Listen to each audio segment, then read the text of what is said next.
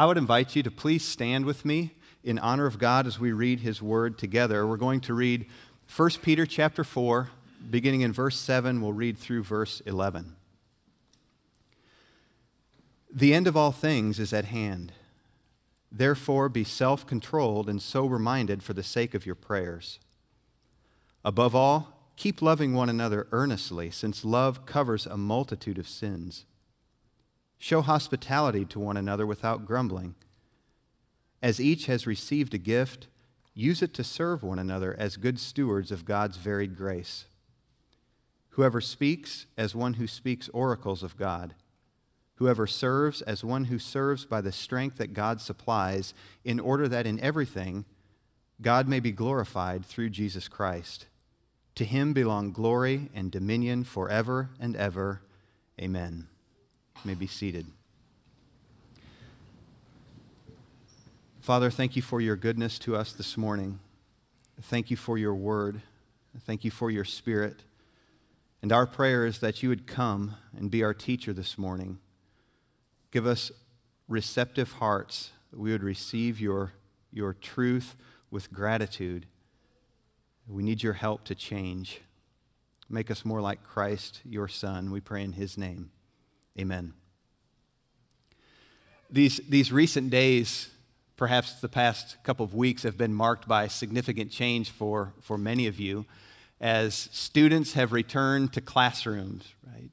College students are returning to campus, and uh, there's a sense of excitement, maybe for, for some, as you're thinking about school. Um, it's exciting at this point, right? At least initially and, and you think about the prospect of, of the year ahead, or, or maybe even the years that you have in front of you, you're eager to learn. And then for, for some, uh, you're, you're considering the reality that this, this may be the end of your, your formal education as you know it. And so you're, you're anticipating the year and then what may be ahead as you, as you think about entering into the workforce full time and all the details of that transition. So, whether, whether you're a, a young person, maybe just entering high school, or you're kind of wrapping up your, your college education, it's good and right to kind of stop and, and, and take stock of the situation you find yourself in. It's right for us to consider our circumstances. So, the incoming freshman is, is thinking maybe like this I, I have four years here in high school. There's some classes I know I need to take and, and pass. Uh, I'm looking forward to driving, and so I need to, to be prepared for that. And there's some extracurricular activities I'd like to be a part of, and uh, there's relationships I want to build. And so it's good and right. What, what will be required for me uh, to do in order to take advantage of these opportunities I have before us. Oftentimes, students will talk to a guidance counselor. And a good, a good guidance counselor will, will come alongside the student and, and kind of help them lay out a plan. Right? Here's what you need to do, here are the classes you need to take to pursue this particular path. We might say that an awareness of one's circumstances an awareness of one's circumstances should inform the way the person lives.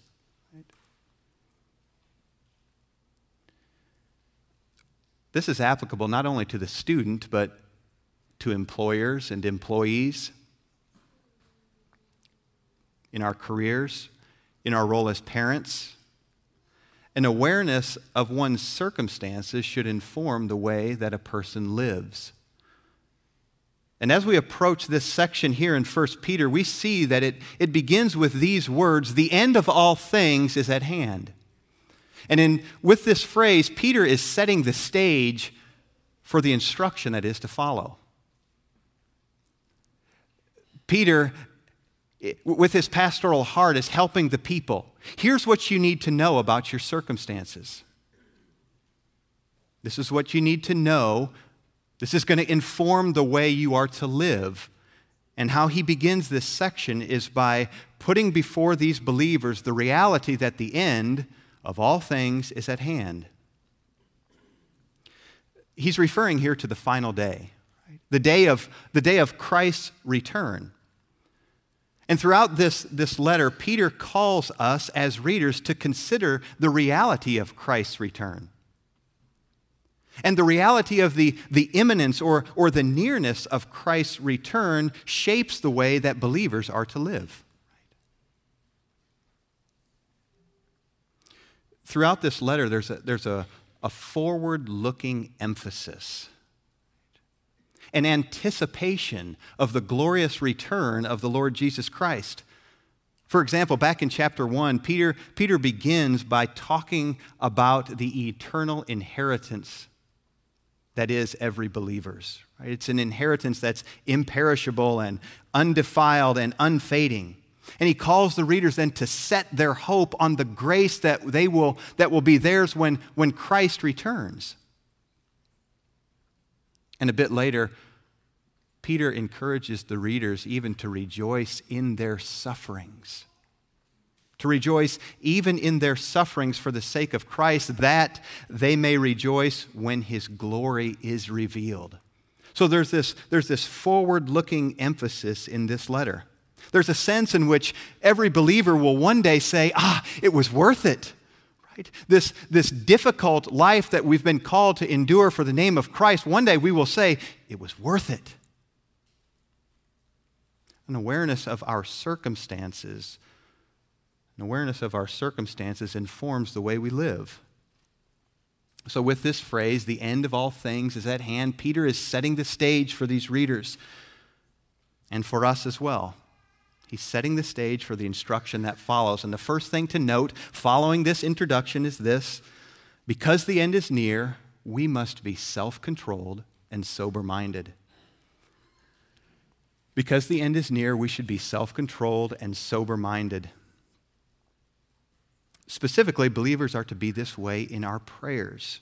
Right? In other words, our, our prayers should be shaped by or informed by the fact that the end is near.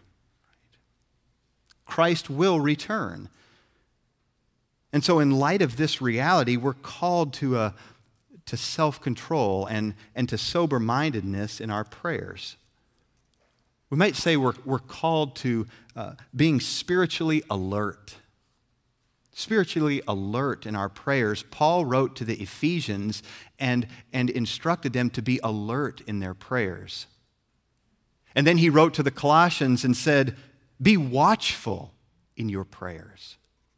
And, and Peter is saying something similar here when he says, Be self controlled and sober minded these, these words self control and sober minded, they have, they have similar meaning. We could say something, the words mean something like keep your head. Keep your head. Some have translated it to say be sane and clear headed. Be sane and clear headed. As followers of the Lord Jesus Christ, we are to keep our head we're to keep our head and, and see things for the way they truly are. I had a seminary professor who would, who would often use this phrase think God's thoughts after him. We're to think God's thoughts after him. That's another way to say we're to see things for the way they truly are. Since God is the God of truth, God is the creator, he knows all things. And so, if we are to, to understand things the way they truly are, we're to think like Him, to think God's thoughts after Him. There's a certain sobriety,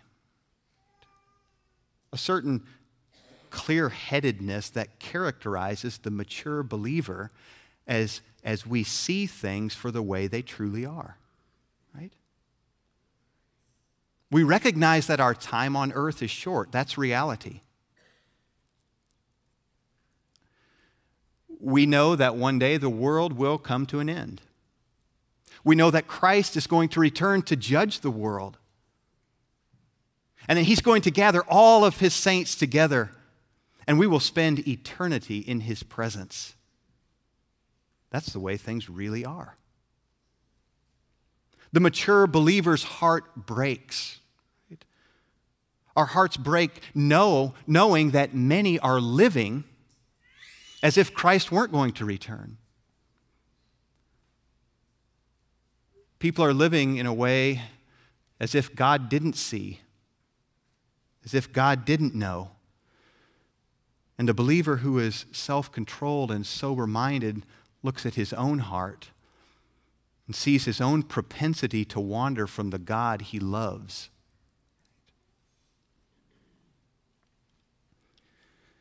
The mature believer falls on his knees and cries out to his God. This kind of self control and sober mindedness, says Peter, it's essential for prayer. Be self controlled and sober minded for the sake of your prayers. And so it's right for us to stop and to ask, what informs my prayer life? How do I pray? Do I pray in such a way that I, I, recognize my circumstances in the, presence, in the present with, with an eye to the future? Understanding the way things truly are, thinking God's thoughts after Him? The call here for self control and sobriety is for prayer, but, but I also believe it, it applies to all of our lives. Right? To our lives as believers, we're, we're to keep our head about life the Olympics has, has recently come to an end. So if you're able to, to watch some of, uh, some of the events, and, and now even, even watching sports pick up in, in high schools and local schools, where if you've participated in athletics or, or, you've, or you've watched them, you recognize that the physical ability of the athletes is, is part of the competition. Perhaps equally important is, is the mental aspect. The necessity for, for, the, for the athlete to keep their head. I remember having a, a, a, football coach in high school stressing to us the importance of keeping our head. Right?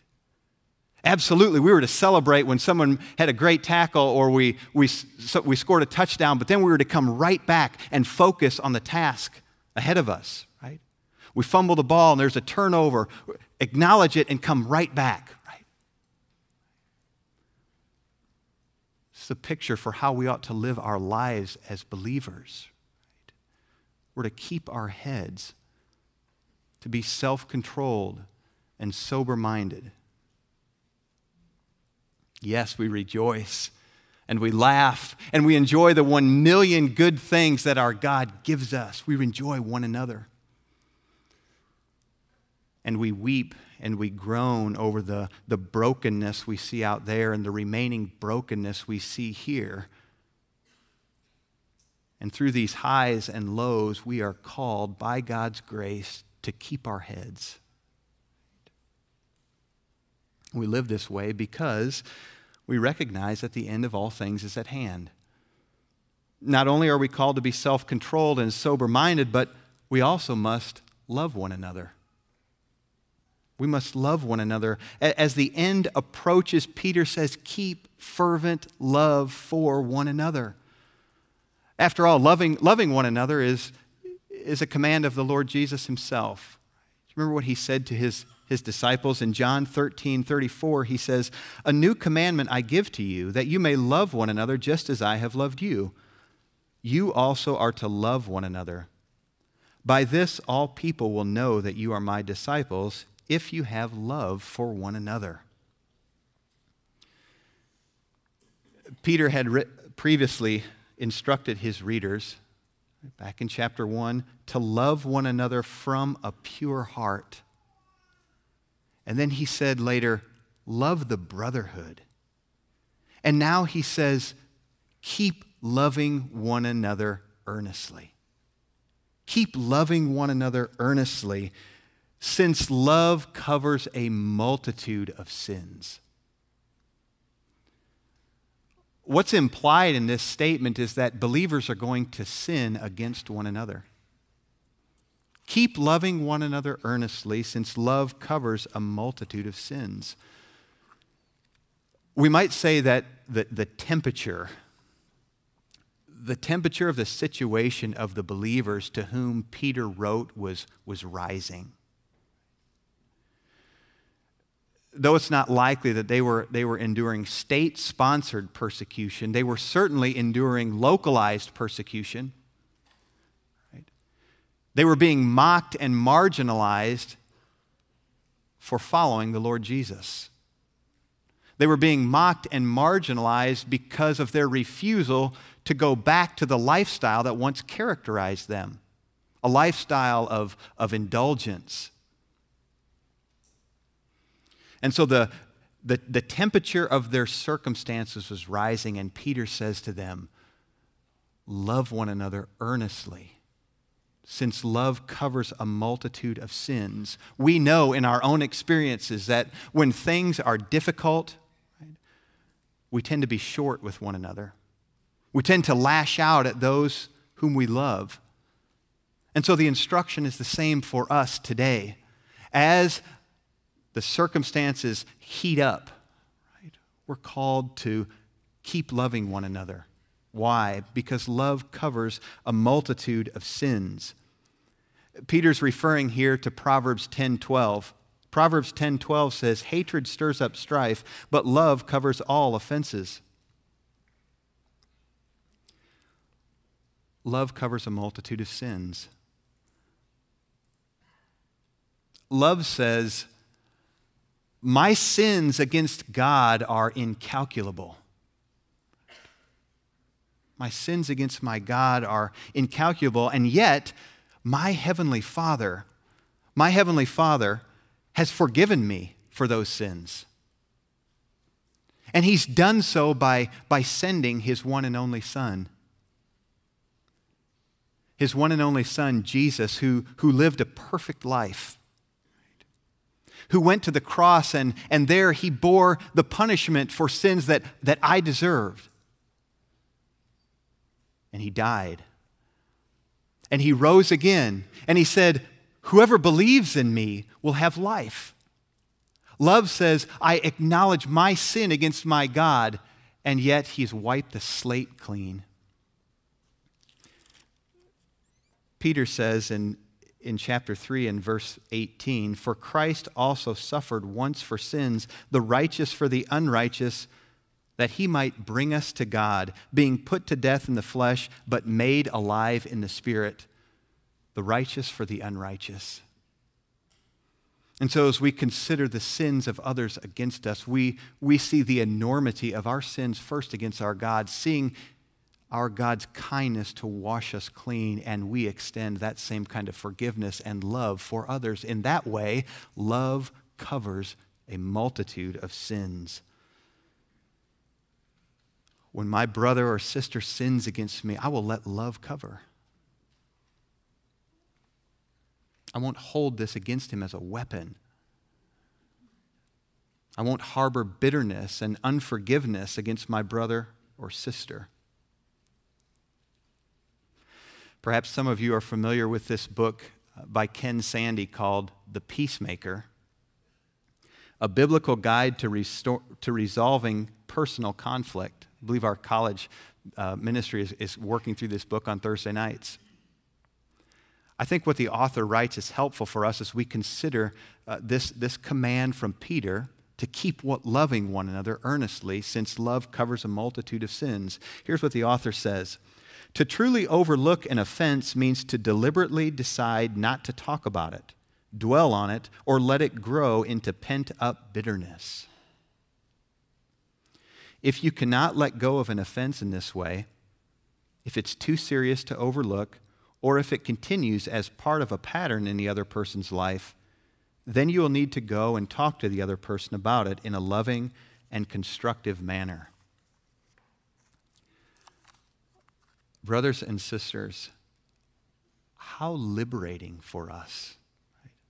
How liberating when we let love cover a multitude of sins.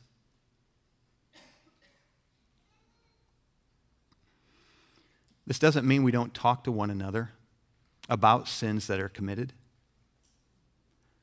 But it does mean that we are to let love cover sins.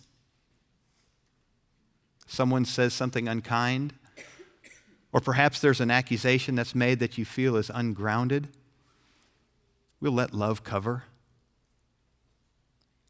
Think of the way that Christ deals with you. Think of his gentleness. Think of his forgiveness. Think of his long suffering. He calls us as his people to treat one another that way. Love one another earnestly. Why? Love covers a multitude of sins. Let's not nitpick one another. Let's not be harsh and critical with one another. Just last week, Daniel urged us, do you remember this? To continue as a church to be committed to both truth and peace. He said, let's pursue truth and let's pursue peace by God's grace. We pursue truth and peace by loving one another. If you're struggling to love your brother or sister, what do you do? My encouragement is to be to, to you is to, is to fix your eyes on the Savior. Turn back with me just a page in your Bible. Look at chapter 2. Look at chapter 2 and verse 22. Speaking about Christ, it says, He committed no sin neither was deceit found in his mouth. When he was reviled, he did not revile in return.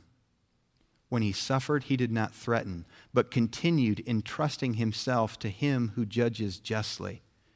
He himself bore our sins in his body on the tree, that we might die to sin and live to righteousness. By his wounds, you have been healed. So when we're struggling to show love to our brother or sister, fix your eyes on the Savior. Consider his love. Remember the reality that, that we have been ransomed by the blood of Christ. He has set us free. For me, not to love my brother is to deny the reality of what Christ has accomplished on my behalf on the cross. He bore our sins so that we might die to sin and live to righteousness. Our ability to love one another is not something we're able to do on our own. This, is, this is spirit empowered living. One of the ways we demonstrate one another, love for one another, then, is by showing hospitality. Because the end is near, we must show hospitality to one another. Hospitality is, is a mark of genuine Christianity.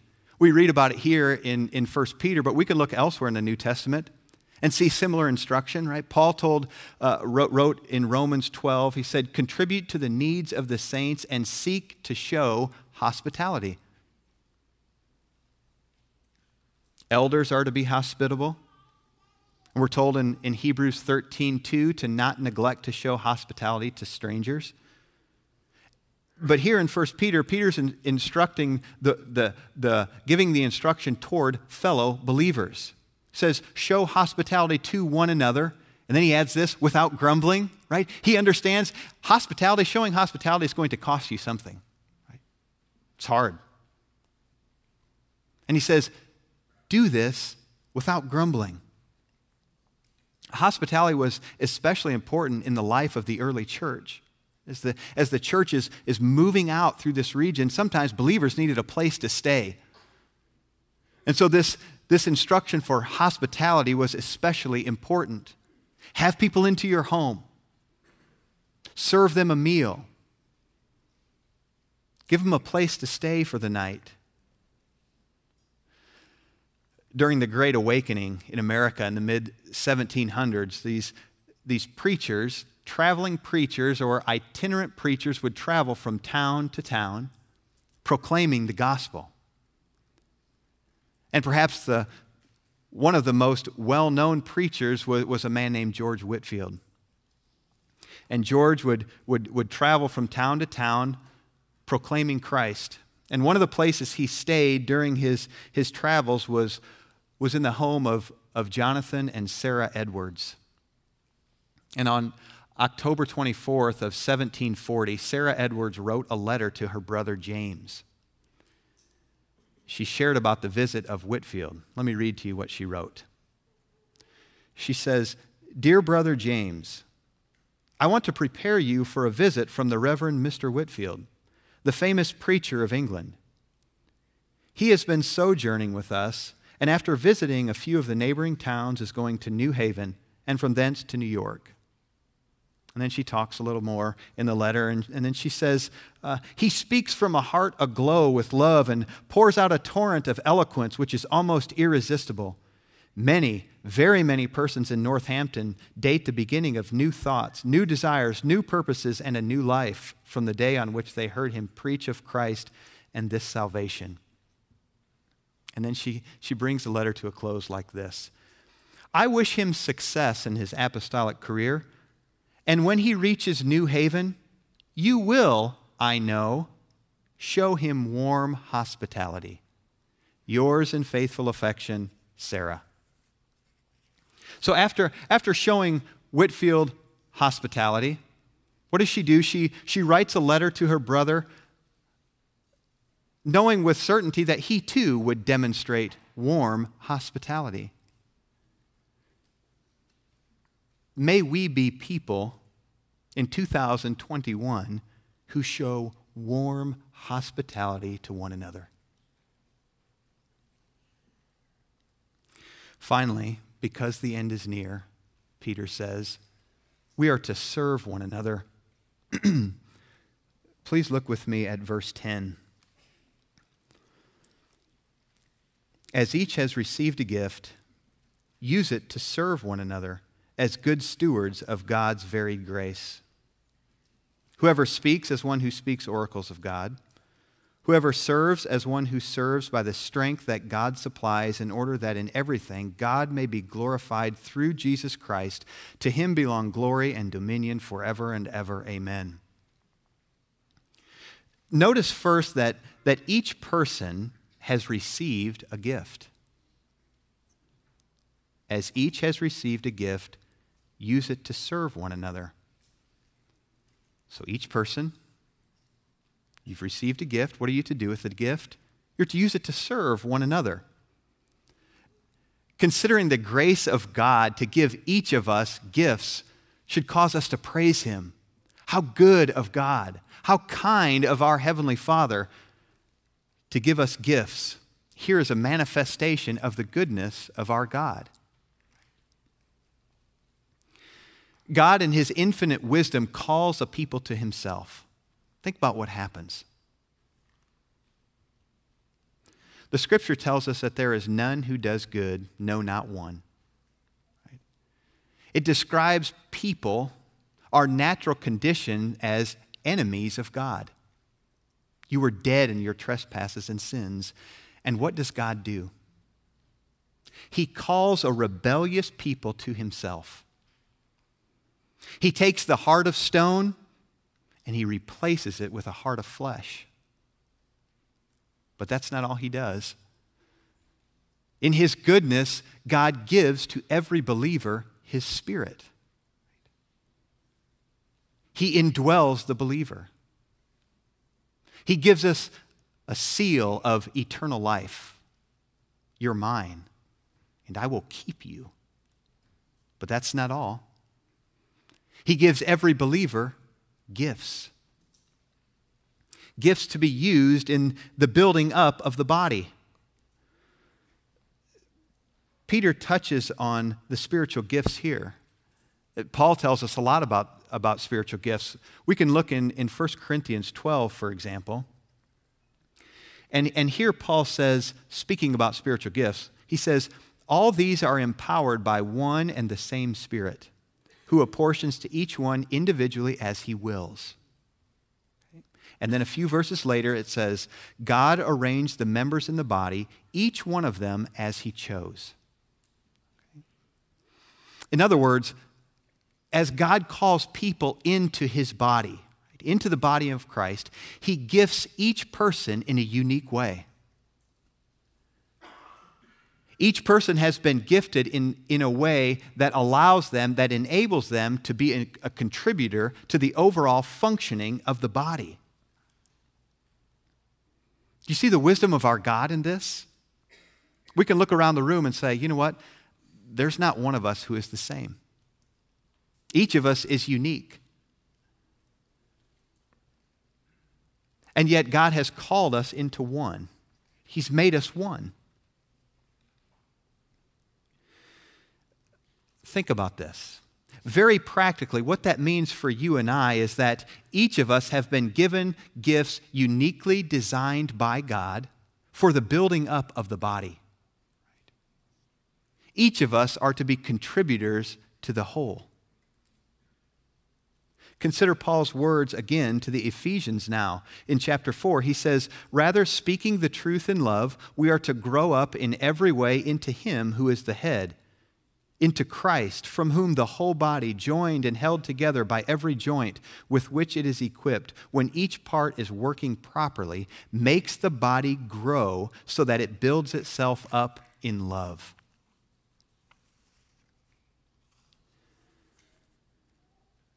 Think about this God has designed the body with a purpose.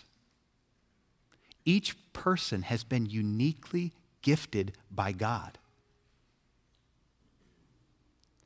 And the result of when, when, each, when each member of the body is fulfilling their purpose, the result is a healthy, vibrant body. So I was thinking about these various parts working together towards the common end, I, I had to think about uh, various musical performances. Um, the, the, the pride of the Southland Band has represented the University of Tennessee for more than 150 years. This, this band is made up of 340 students, and they, they play at all the University of Tennessee home football games, and they play at some of the away games, and they play at the bowl games, and uh, they've even pr- played for presidential inaugurations. Their performances are really remarkable to watch. What you notice is that there's over 300, over 300 people working together. It's not just their instruments that are coming together to produce this music that you hear, but you, you notice that each member is, is marching in step with one another, and, and they do these, these complex and really remarkable things together. It's really great to see, right? Their performances are wonderful, and we say, why? What, what beauty, right? What beauty, what excellence, what precision, what harmony. How much more for the church of the living God? Observe the way that these people work together. Look at the way that these people love and care for one another. In, in my role here at Bethany Community Church, I, I get to hear often about ways that people are caring for one another, often through the care group ministry. I want to encourage us as a church. Be encouraged by what the Lord is doing here at Bethany Community Church. People's physical needs are being cared for. But it's not just that. Their spiritual and emotional needs are being met by brothers and sisters who recognize the Lord has gifted me in this way. You, you know, I'm, I'm, I'm not so good at doing this, but I, I can do this. And so we see this, this beautiful thing that the Lord is doing. He's bringing people together to love and to serve one another.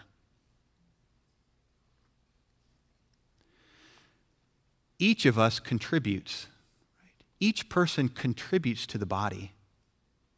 And at the same time, each of us are, are mutually dependent upon one another. Right? Think about this. It's not just about me serving you to help meet your needs, it's about you serving me, serving one another. It's, it's mutual by God's good design. We, we talk about about being a member here, about the importance of membership in the body. That's a way for us to formally say, I'm committing to you and, and you're committing to me in our mutual care for one another. To see the body grow up, to be built up according to God's good design. So, since this is true, right, since this is true that, that each of us are to serve one another. And we are, we are dependent for others to, to serve us, right? To, for, for the growing up of the body.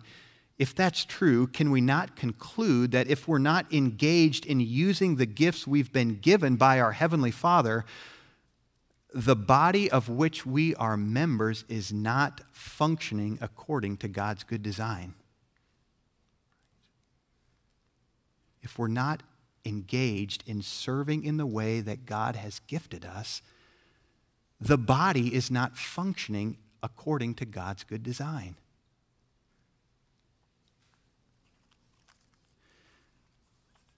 There are many implications for us as we think about our giftedness.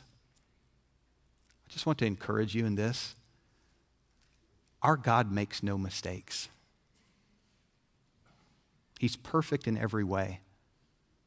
And very practically, what that means is when He saved you and He called you into the body, He gave you the gifts He gave you with His purposes in mind. This should encourage us to serve in the way that we've been gifted to, that we've been gifted. The word serve, by its very definition, shifts the focus from ourselves to others. Hear the words of the Lord as he spoke to his disciples in Mark. He said, For even the Son of Man came not to be served, but to serve and to give his life as a ransom for many. That's our Savior.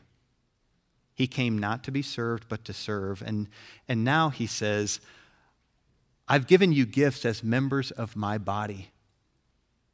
Use them to serve one another, and when you do so, I'll be glorified in that. Serve one another, and I'll, I'll get glory from that. Perhaps you've been a bit detached, right, from the body. Maybe for a long time now, you, you felt detached from God's people. I want to encourage you Look at Christ. Fix your eyes on him first. Consider the servant heart of our Savior. See him laying down his life for us to redeem us. See the way he laid down his life for his followers. Fix your eyes on him. We have been called to love and to serve one another here's the key in the strength that God supplies. This is not something we do on our own. We're called to love and serve one another in the strength that God supplies so that God will be glorified in all things. When we began, we said that an awareness of one's circumstances, right, an awareness of our circumstances should inform the way that we live. It's good and right for us to consider where are we? Peter says the end of all things is at hand. By fixing our eyes on our Savior, we're able to see things for the way they truly are. And to recognize that because the end is near, we must love and serve one another for the glory of God, the one to whom belongs glory and dominion forever and ever. Amen. Let's pray together. Father, you are worthy of our praise this morning. We thank you for your kindness to us. Thank you for gifting each of us. And we look to you for strength to carry out our gifts. But Father, will you help us to serve one another for your great name's sake? We will look to you for strength and endurance to do that. Lord, will you help us to love one another, to let love cover a multitude of sins? We want to be a faithful witness of the kind of change that you alone are able to produce in the lives of your people. So will you help us to that end? We'll give you glory for it. In Christ's name, amen. Amen. Thank you, Blake. As we close this morning, we're going to sing a song, and then I'll invite you to, re- to remain in here as we're going to have a special time with some of our global friends that I reminded you. So let's stand together, sing a song, A Christian's Daily Prayer.